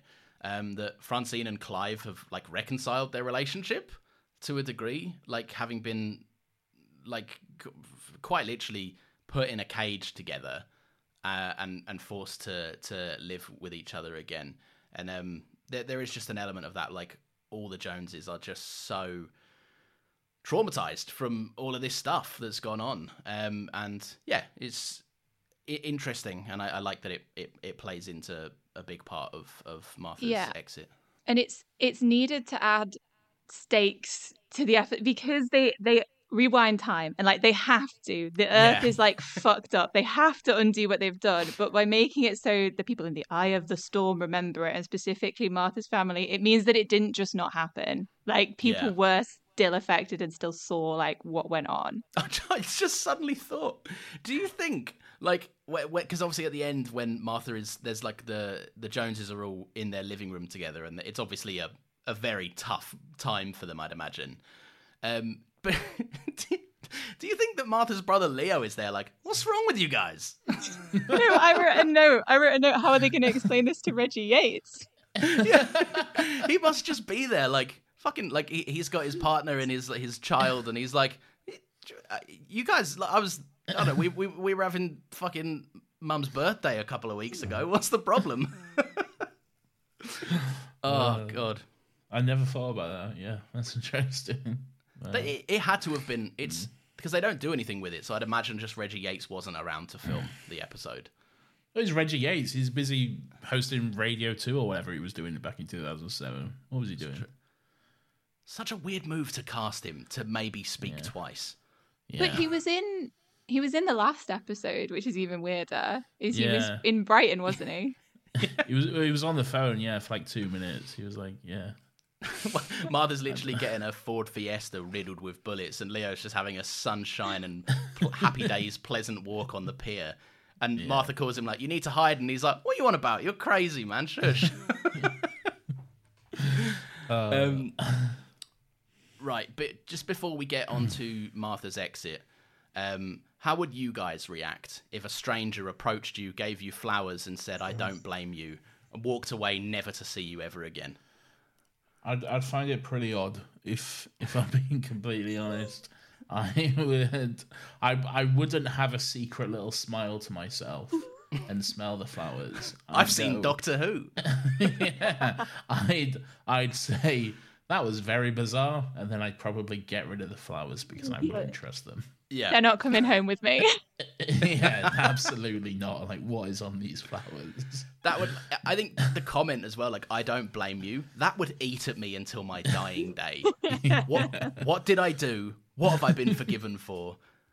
I that would, I don't know. I, I know Martha was being kind, but I think that would probably have inflicted more pain than than than joy, to be honest. Um, but yes, the ending. Martha is leaving. I'm going to stop you- you right there, Laurence. Oh, I'm going to stop you right there, okay?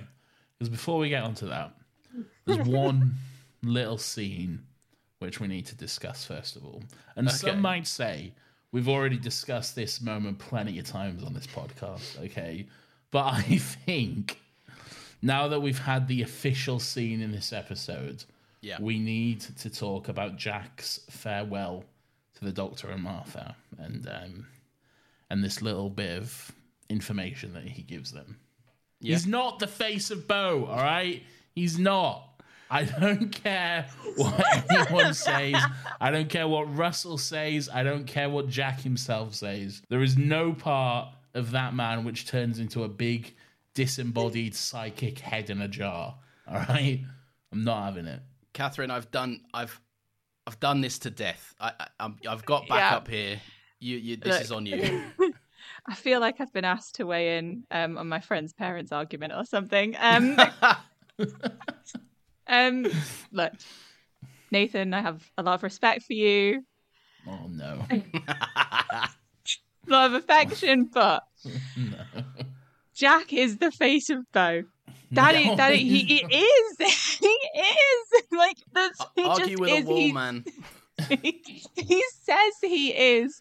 The face But- of Boe knows that the master is still out there. He never Like- says he is the face of Boe. He says the face of Boe they used to call me. Yeah. No, but like you are as the audience to infer that that means he is the No, I face of Boe. You're meant to do the like what? I know that's the implication. I understand that's what we're supposed to to get out of it, but I refuse. I, The- I it does not work for me. The thing I can't grasp about this and your insane stance on this, I don't think it's insane. I think it's quite reasonable, and I think a lot of people are on my side. I think you are arguing an indisputable fact that is not the case, and I think that Fact what, what, is strong. Right, what bothers me is that there is subtext, and this ain't even that. This is outwardly fucking said to the audience. By the way, I'm the face of Boe. But if he said that, then it would be a different story. But If- people don't say that, Nathan. People, I don't, I don't, I don't attend this podcast and go. And by the way, my childhood nickname was this. No, no, people no, don't but- say that. But uh, and look, if if he didn't say it, shut up. Look, the, it's the way he just says like, "Oh, the face of Boe," they called me, and like that's it. All right. I, I get the intention, okay, but there's also so much evidence to the contrary. Number one, how does it become a big fucking head? but like humans have never been alive for that length of time. Who the fuck knows what would happen? Maybe we'd all be big heads. Who Yeah. knows? Well, I, Yeah, Nathan. I, I would say there's evidence to the contrary of that in Doctor Who, but to be fair, it does come later in the show, so it's hard to argue with it at this point. But I I just I just think there's a lot of evidence to the contrary. Even in Utopia, like Martha says to the Doctor right in front of the Jack, "What did the face of Boe say?" and he has no reaction. When did it? When did this happen? When the when they when Martha like when Yana was like, "Oh, what's this watch?" and then Martha goes to tell the Doctor about it. He's taken off a rocket with silly string and paper clips. He's busy. Like, Well, he, he heard. He, you'd think if you heard his specific childhood nickname that he'd have some sort of reaction. In your world, where Jack is not the face of Boe, how does he know? how does he know that the that the you are not alone? Be- Because he's a big ancient face. He knows a lot of stuff. I will. I, that is one thing I will give to Nathan. He is a big wise head. He does know Yeah. stuff. Like, I don't, I don't think that it needs to be specific that just because Jack was on this adventure, that means that is the only way the face of Boe can possibly know that the Master will come back or whatever. What if? What if at the end of the episode, instead, one of the one of the Valiant guards was like, "And I'm the face of Boe, and that's how I know that you are not alone." Also in series two, um, I believe the Boe, I believe Face of Boe, like refers to his species as like the Boe kind. Nathan, what I'm saying is, and I understand your stance, and I know that I'm not changing your mind today. But all I'm saying is, when a character says "This is my name," it usually infers that that is their name, and they play But a character who has previously been named my-" that character. But he didn't say this is my name. Hang on, isn't there a scene in Doctor Who where the Doctor meets a child and the child's like, "I'm Davros." Yeah, Is he Davros? yeah, because Davros is in the exact same Take- episode, and they talk.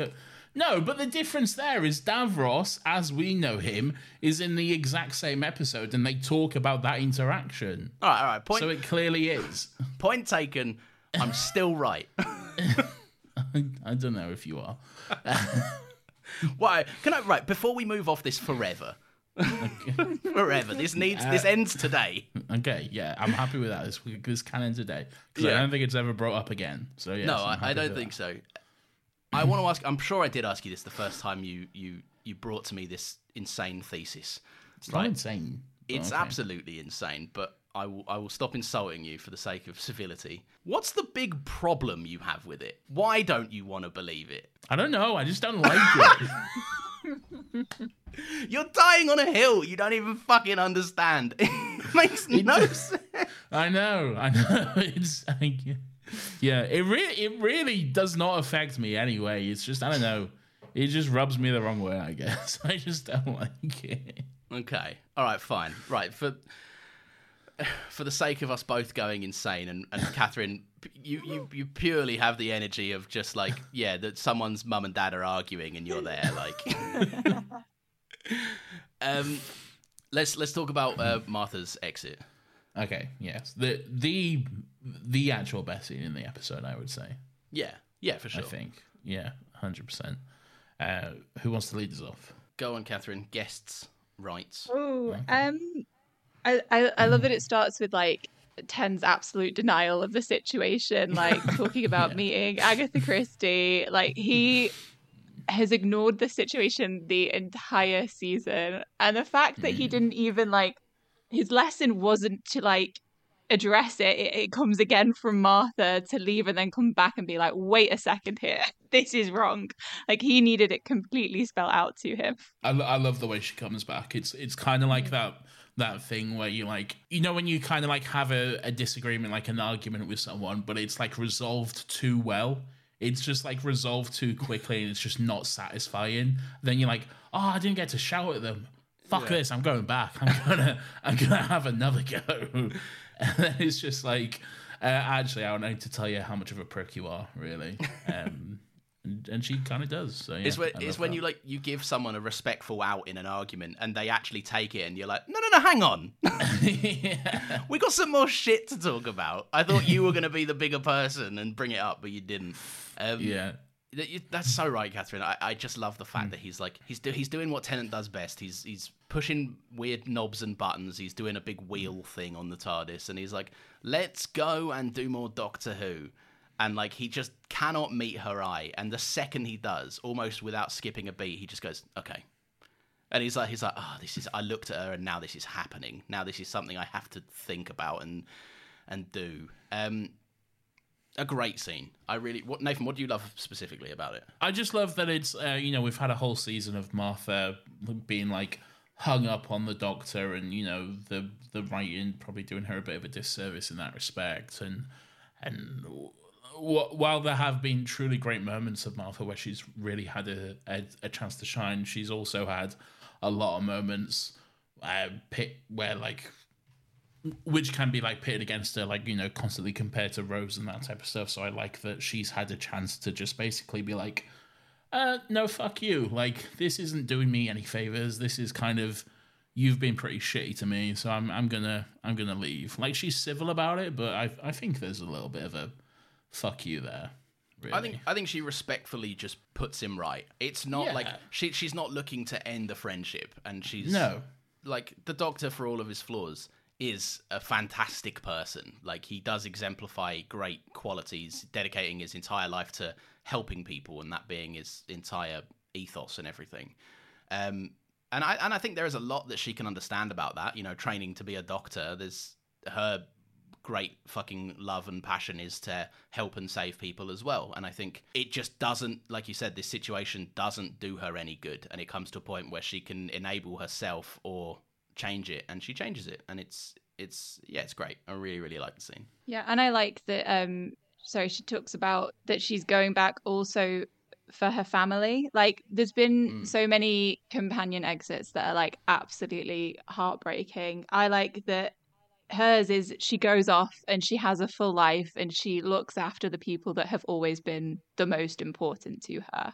I think I read recently, I might have seen this on Twitter or someone might have said it in a tweet or an email. Uh, if that is the case and I've accidentally put it ahead, I apologize. But I think someone said that like um, Martha is the only companion until um, until Ryan and Bradley Walsh, who actually leave the TARDIS voluntarily. Like Oh, everyone wow. else, it's just not that great. but yeah, she's the only one who just leaves of her own accord.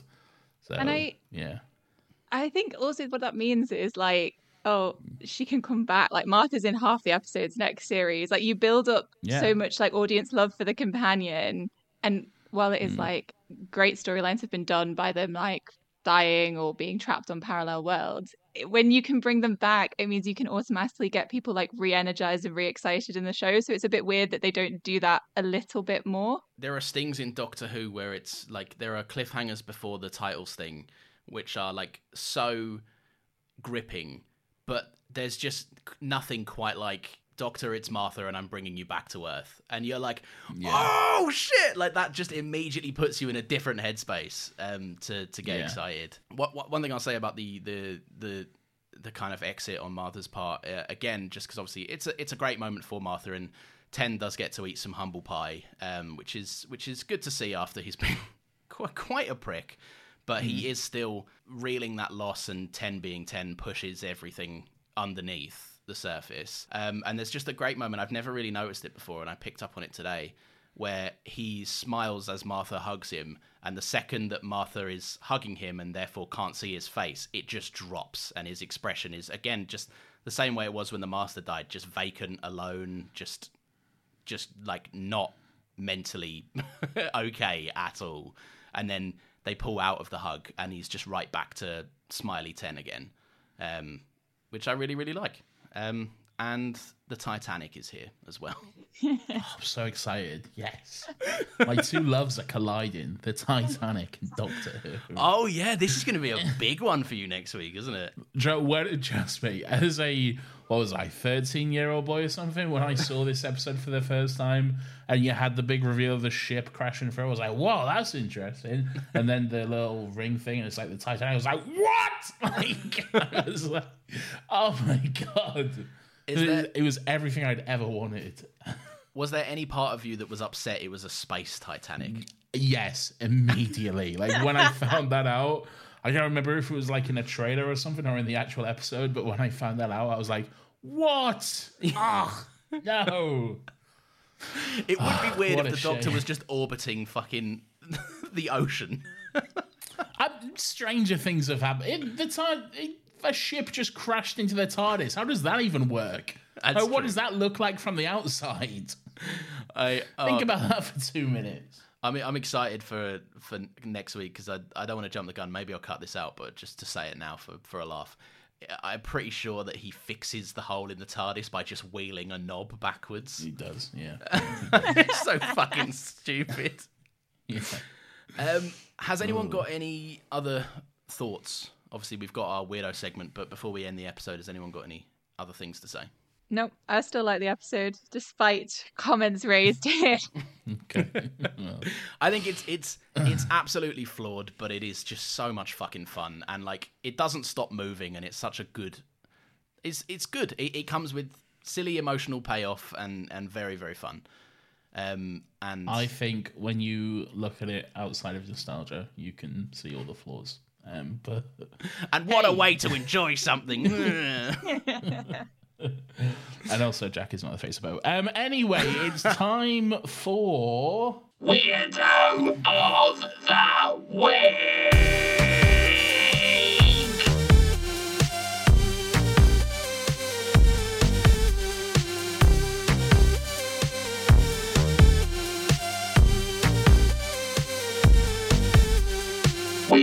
I'm feeling very ganged up on this week. I've got two people dancing at me now. I'm I'm not happy. Anyway, this is everyone's favorite segment of the show where we get to take a chance to look back on some of the weird and wonderful and grubby little characters who come across our screens each uh, and every week. Uh, Laurence, we'll start with you. Who is? I think you alluded to it a little bit earlier, but please regale us. Who is your weirdo for this week? Um, so it's the it's the little the little guy um, who's like not a great actor. If you were to tell me that he was the kid that won the Blue Peter competition, I'd believe you. he's he, he, no, he's the one that's like, um, oh, the master's here. He's outside. The master, our Lord and Savior, the master's. He's walking the earth. Oh, um, weird. I I just like it, there's there's no one that fits in this better. Um, I don't think because he he is just a weird character. He says weird things that real people wouldn't say, like calling him like uh, our Lord and Master walks among us or something. It's like people don't fucking talk like this. like, I think a little peek behind the curtain here. When we were coming up, when we were in the planning stages of this podcast, and we had the idea for weirdo of the week, this character was literally one of the examples I used uh, to to get the point across. I say to you, I think that he he would be a good quite contender for weirdo of the week. Um, Yeah. and yeah, yeah. and I think right. Clive, Clive was the OG. Clive one. was the other one. yeah. Um, bef- before, just because I, I couldn't find a point to bring it up in the episode, am I Hmm. allowed to have an alternate weirdo? Of course, I mean, I've got like twelve, so Okay. Um, my my alternate weirdo is everyone aboard the Valiant that is just completely fine with President Winters being dead still. Um, oh yeah, because they like they, they specifically be they specifically make a point of being like we've just gone back in time it's two minutes past eight and the president is still dead and then the doctor presses a button on the radio and he's like what's going on the president's dead and the doctor's like anyway anyway the rest of the episode anyway, moving on. Rest in peace, President Winters, I guess. But Yeah. yeah, we got shit to do. I I I, just enjoy that because it like he was a he was a prick and I think that they just saw an easy out and were like this guy's this guy sucks Ne- never mind him. Yeah, I, I also think there's Um, an element of like with another season to go, and Russell has an affinity of like earthbound stories. I just think he probably didn't want to be tied into any one actor or one idea for the president. Maybe Yeah. that could be it. I, they actually use Obama, don't they? In um, yeah. Well, th- well, they don't use him. They they say It's so weird. Obama's like the president, and they're like he's gonna fix the recession in Doctor Who. Oh yeah, Russell's understanding of politics is it's it's truly something uh, brilliant. Um, but yeah, we got we got Obama to look forward to, so that's something. Yes. Um, I think Trump was even alluded to a- a- at one point in Doctor Who as well, but Oh, God. that's obviously later down the line. Um, uh, yeah, uh, we'll go with you next, Katherine. So, who is your weirdo for this week? I picked the moment that the well, the person that took me out of it the absolute most, and that is Clive Jones because Martha's Okay. dad. Because there is a moment when he's having that lovely tender scene with Francis, and they're they're getting back together, and they share a little kiss, and he goes for an open eye kiss, which is the act of a psychopath. Okay. oh, can't wait to kill that guy with you. Mwah. Some of those always, uh, some of this always struck me as weird about that scene is just the the way he like I don't know. There's just something about the way he like leans over and kisses Francine, and like his eyes are like almost bulging out of his head as they mm-hmm. kiss, and it's just it looks so weird. That's my problem with the whole thing. His eyes are open. Yeah, it's it's it's it is quite bizarre, really. I, I was just gonna say, here's something. Do you reckon before all this went down and they got taken to the Valiant, that Clive had broken up with uh, No. whatever that girl's name was?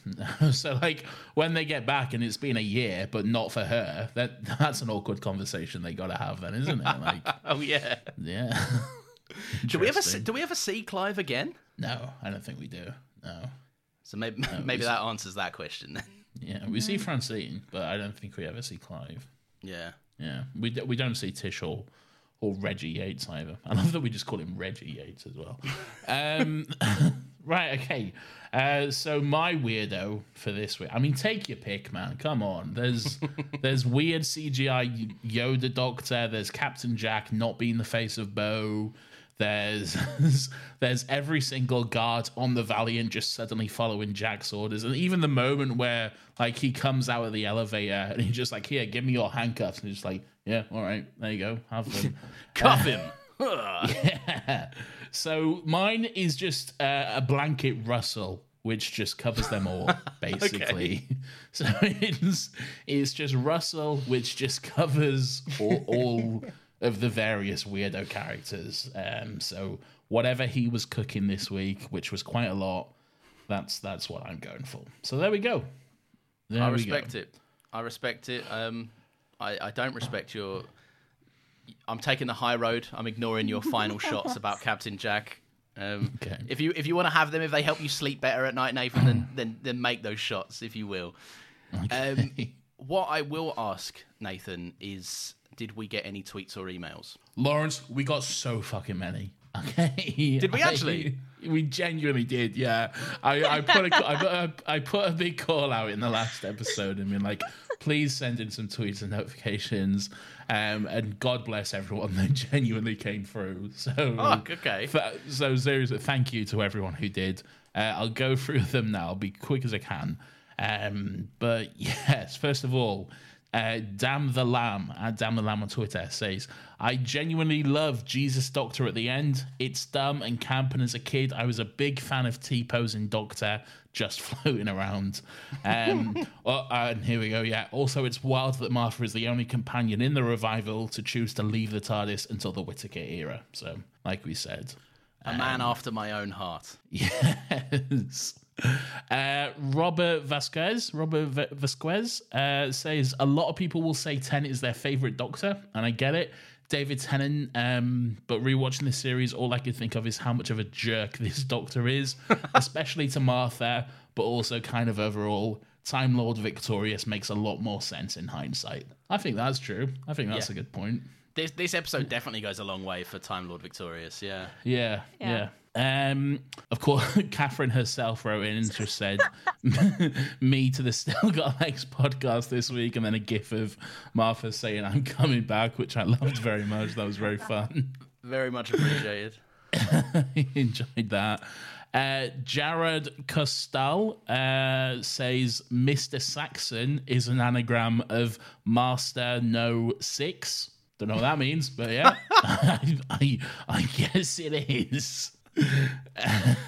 and probably other words too. yes. Hello, Jared. Very, very sorry. Uh, only now in the edit, just realizing that what you actually were saying was that it's an anagram for master number six, as in not master no six. Uh, so we feel very silly. I've texted Nathan. I've called him an idiot. I've also um, accepted that I am an idiot, and I'm very, very sorry. Um, this is great insight. Thank you very much. Although technically, I believe he would be the seventh master, but that's you know, do you count Derek Jacobi? Who knows? Uh, but yeah, thank you so much. Please continue writing in in the future. We did not mean to take the piss.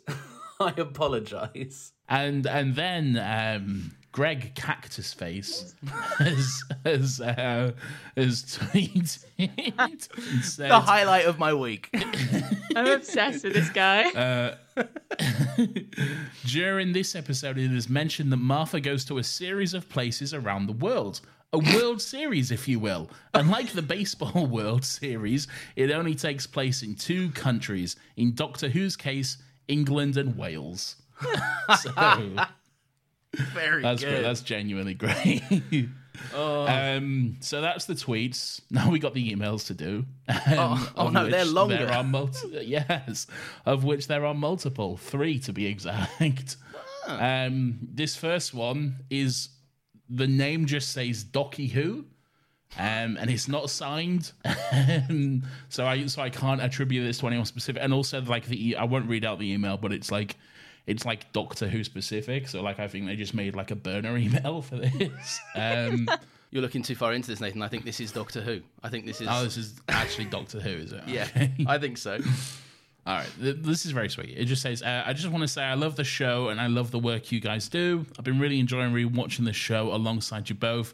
I don't have Apple Podcasts, so I can't leave a review there, but I wanted to show my appreciation for the pod. Thank you, man. Uh, Also, as an American listener, I can confirm that the baseball jokes from Greg Cactus Face are, in fact, very funny. That's good to know. That is good to know. Uh, keep up the good work. Can't wait to hear your thoughts on Series th- 4. P.S. Nathan is a prick. I mean, that's fair. Is that really? That's yeah, genuinely real. Yeah. Um, at what point do we have to start cutting Greg Cactus Face a check? I don't know. It's got to be at some point soon. It's becoming I- I a feel- segment. I feel like we owe him something.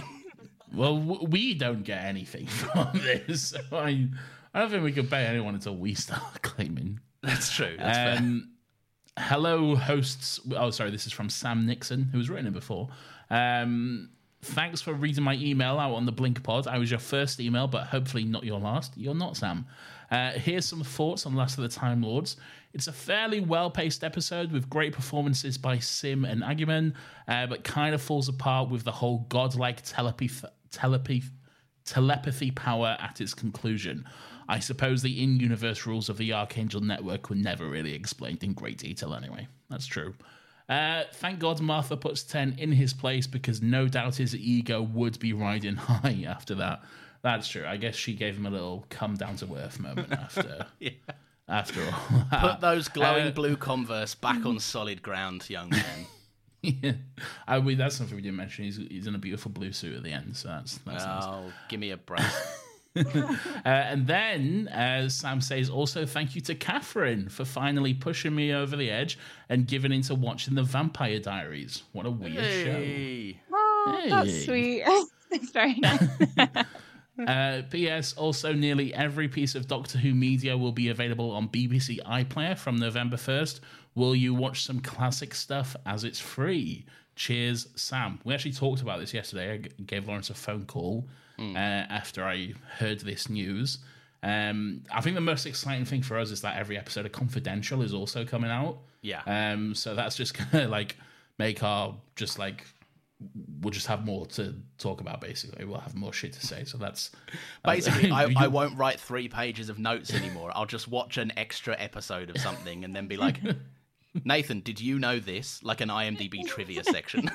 I did, Laurence. I just watched it on Doctor Who Confidential. then let's discuss. Um, yeah, but uh, it's it's very exciting that all of that's coming to iPlayer. Um, in terms of classic Who, Laurence is still very hesitant, but I am going to force him to watch it once we've wrapped up the show is still going. There's still a lot. We haven't. It's going to take us about three years to catch up to where the show is currently. By that point, there'll be a couple more seasons out. But begrudgingly, I will say that eventually we will run out, and and our hand will be forced. There you go. Um, so, yeah, I, I I'm extremely excited for weird eight parters that never end. Uh, oh, God, I'm I'm probably alienating people. I, I'm being pessimistic. I, I'm not excited. It, there's going to be no glowing hair and stuff. It's going to be it's going to be all normal and boring. You're always pessimistic. You're the most cynical man in the world. Um, this last one, last email now. This is from David over at the Talking Pictures podcast. Uh, Hi guys, thought I'd send in an email to get your thoughts on something I noticed uh, on this time while rewatching the show and listening to you both talk about it each week. Uh, series 3 was the first series I watched as a kid and is the one that got me hooked, but it seems like the series that actually has the least of the Doctor in it. I found it interesting that towards the later half of the series, he has a limited role, almost not present in the stories. Human Nature, Family of Blood, and Blink all fall under this category for me, as well as this episode, making it four out of the 13 episodes this season being Doctor Light, the first three being arguably some of the best this season. Do you think that this was done on purpose, and would you like to see more episodes that don't feature the Doctor, but instead feature the sci fi, wibbly wobbly world they've created? Thanks for answering, and I look forward to hearing your thoughts on the 60th anniversary in a few years' time. Maybe do a special bonus episode to discuss them, uh, and listening to your uh, and listening to you talk about one of my personal favorites, Midnight, coming up in the next few weeks. Uh, thanks, David. Hashtag Justice for Martha at the end. That's pretty great. A lot to address there. Uh, first and Yeah. foremost, no bonus episodes. We'll get there when we get there. We might we might have a little comment or two on like the week that episode comes out, but Yeah, the corresponding the corresponding episode of whatever lines up with the 60th. That'll be Yeah. that'll be all you're getting. the Doctor Light stuff. That's really cool. no, that's interesting. I never thought about that until I read this. Yeah, I I, li- I like Doctor Light. We talked about it in Blink primarily, but it's interesting to consider that a lot of these do kind of fall into a Doctor Light. Tennant might be there on the screen, Mm. but it, it's often that he's been kind of taken out of the playing field as the Doctor. Um, and I and I think, I think a Doctor Light episode can be good, but I, I think it has to be that. I think it has to be an episode. Because Hmm. at the end of the day, this is called Doctor Who, this show. Like, if we get too much Doctor Light episodes, then it's just a spin off. So, Yeah. like, yeah, it's true. you know, like, I feel, I feel like we, we, we need to have, like, one episode in a season is good, but I feel like the focus does need to be on the Doctor, mostly. I think um for this season in particular, just because as they've said, there's so many in the back half. I actually think it does harm the Doctor and Martha's relationship because most of their Mm. like time together is in the first half where he's being an absolute prick, and then they never kind Yeah. of have enough time beyond that when he's starting to like see her stand like separate from Rose. So I think that maybe that's why we had a few issues. Like talking about um, the Doctor and Martha, that they still hadn't That's a good addressed point, loads actually. of things. Yeah. Yeah. Yeah, that's a good point. Yeah, yeah, that makes sense. Um, yeah, there you are. There you are. Thank you, David, and thank you everyone who messaged in. I, you, you did it. You did it, you guys. Thank you. I appreciate that. You've shown us some love, and you've shown Katherine some love as well, which is great. Um, and you can show us some more love by listening to uh, Missing Mystic Falls, a fun little podcast. Comes out every Wednesday. It's a good time. Enjoy it. It is indeed a good time. Definitely watch The Vampire Diaries, is all I'm saying. To anyone that is on the fence, right? Just do it. It's so good. I mean, it's, Yeah. it's It's so bizarre. And I, I do say, like, we know on the podcast what the show is. We're not like, this is the prestige television. That's not what it's about. It's like, oh, remember when we were 14 and we used to watch this? Why on earth did that happen? Why did they make all these crazy choices? I just I one thing I love about that show so much is that like seasons go on and on and and they just they remain so committed to telling me that a man in his 40s is 25. and it's like this guy is fucking old. it's just I- sorry but it's yeah. true. Are we going to hit a point where I'm in a similar position to you, Laurence, with this podcast where I haven't actually seen all the Vampire Diaries? so it, No yeah, way. I know. Okay. I've never made it through, so we're gonna just gonna be me reacting to these things for the very first time. It took me. It, to be fair, it took me I think on my second go, I, I also stopped, and then I was like, "What did I miss? I missed something." and yeah, I heard too much about. I won't spoil it here, but I heard too much about the last season that I was intrigued Yeah. by to not go and watch it. um, but yeah, I Uh, will and- say I, I I have not seen the Vampire Diaries, but I have seen uh, Jenny Nicholson's like two or three hour video on the Vampire Oh, Diaries. amazing. So, yeah, essential that was pretty viewing. fun as well. Yeah, to anyone. yeah. Yeah, I think has, has she so done go Gossip Girl? and listen to Katherine's podcast. No, I don't think so. No, no. Jenny, do Gossip Girl. She, I think she did Pretty Little Liars, right? Um, Mike's Mike did Pretty Little Liars. I don't know if you've ever seen that video. No, Uh, I haven't. I think I might have done. Oh, uh, Katherine, but while you're here, can you tell Nathan that Succession is good and he should watch it, please? Oh man, Succession is so fucking good. Like I, I don't know what it's. It's just amazing. It's so well acted. It's so well written. He doesn't listen to me. He thinks he, he thinks that if I like it, it's going to be annoying for him. Katherine, can you tell Laurence that Taylor Swift is great and Laurence should listen to all her albums? Fuck man. I'm just solving here to just solve disputes. Okay, Taylor Swift, amazing. Succession, amazing. Mm-hmm. Can like Okay. lots of different things. I will. I will say that just today I was dancing around the kitchen while cooking a stir fry with. Oh, hang on, I was I was dancing with my dog, but I realised that introducing the dog at the later part of that sentence makes it sound like she was helping me cook. She wasn't. Okay. I was dancing around the kitchen with my dog whilst cooking to Taylor Swift. That's all I'm saying. And also, Okay. also, Jack is the face of Boe. Uh, if you have enjoyed this episode, uh, you can give us a little follow. Uh, we are on Twitter, uh, and we're also actually on TikTok. I, I have committed. Oh, I yeah. found I found an app that does all the captioning for me. And that was the thing that I always fucking despised about making any form of TikTok or short form content. Didn't you and- post a TikTok today and it got 10k views or whatever? Yeah, I think it's largely off the back of we had previous traction on another Happy Pod TikTok, which we've now re, Yeah. re repackaged. Once people realise that it's just about Doctor Who, I think they'll turn away. But for the meantime, we got them. We got them, boys. okay.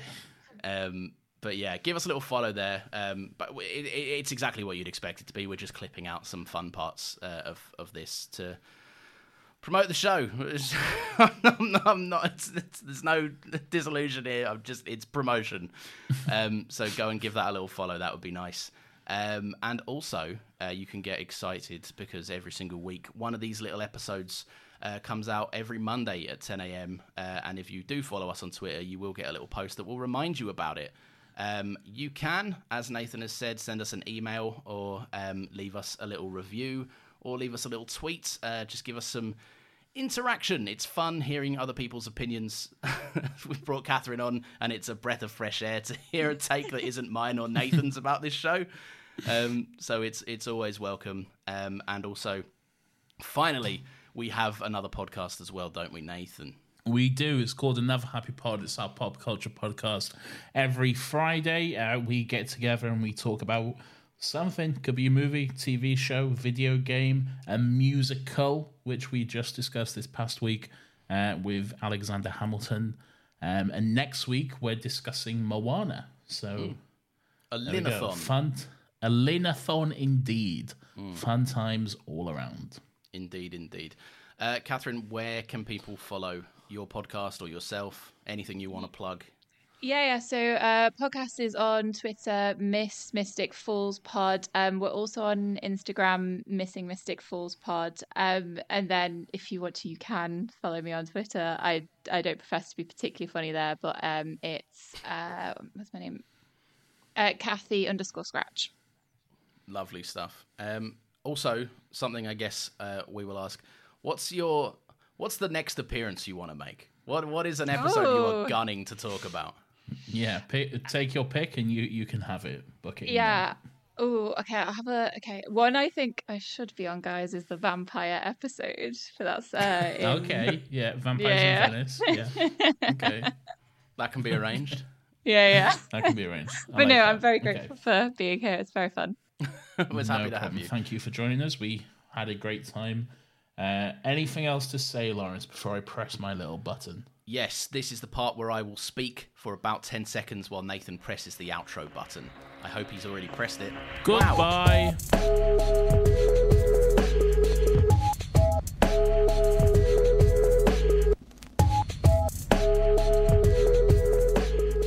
guys, uh, editing Laurence here again, uh, coming at you after the theme song. Um, something that we forgot to do in the episode was just check uh, and read out our most recent review. So I'm just going to pull that up now. Um, here, ah, here it is.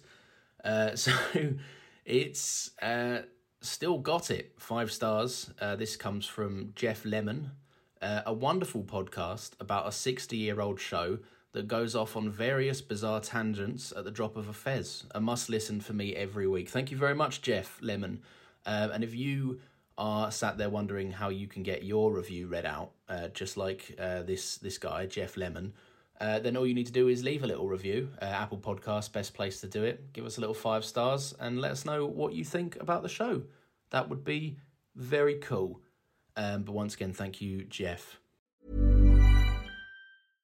Imagine the softest sheets you've ever felt. Now imagine them getting even softer over time. That's what you'll feel with Boll and Branch's organic cotton sheets. In a recent customer survey, 96% replied that Bowl and Branch sheets get softer with every wash. Start getting your best night's sleep in these sheets that get softer and softer for years to come. Try their sheets with a 30-night guarantee. Plus, get 15% off your first order at bollandbranch.com. Code BUTTERY. Exclusions apply. See site for details. Hi, I'm Daniel, founder of Pretty Litter. Cats and cat owners deserve better than any old-fashioned litter. That's why I teamed up with scientists and veterinarians to create Pretty Litter. Its innovative crystal formula has superior odor control and weighs up to 80% less than clay litter. Pretty Litter even monitors health by changing colors to help detect early signs of potential illness. It's the world's smartest kitty litter. Go to prettylitter.com and use code ACAST for 20% off your first order and a free cat toy. Terms and conditions apply. See site for details. Planning for your next trip? Elevate your travel style with Quince. Quince has all the jet setting essentials you'll want for your next getaway, like European linen, premium luggage options, buttery soft Italian leather bags, and so much more. And is all priced at 50 to 80% less than similar brands. Plus, Quince only works with factories that use safe and ethical manufacturing practices. Pack your bags with high-quality essentials you'll be wearing for vacations to come with Quince. Go to quince.com slash pack for free shipping and 365-day returns.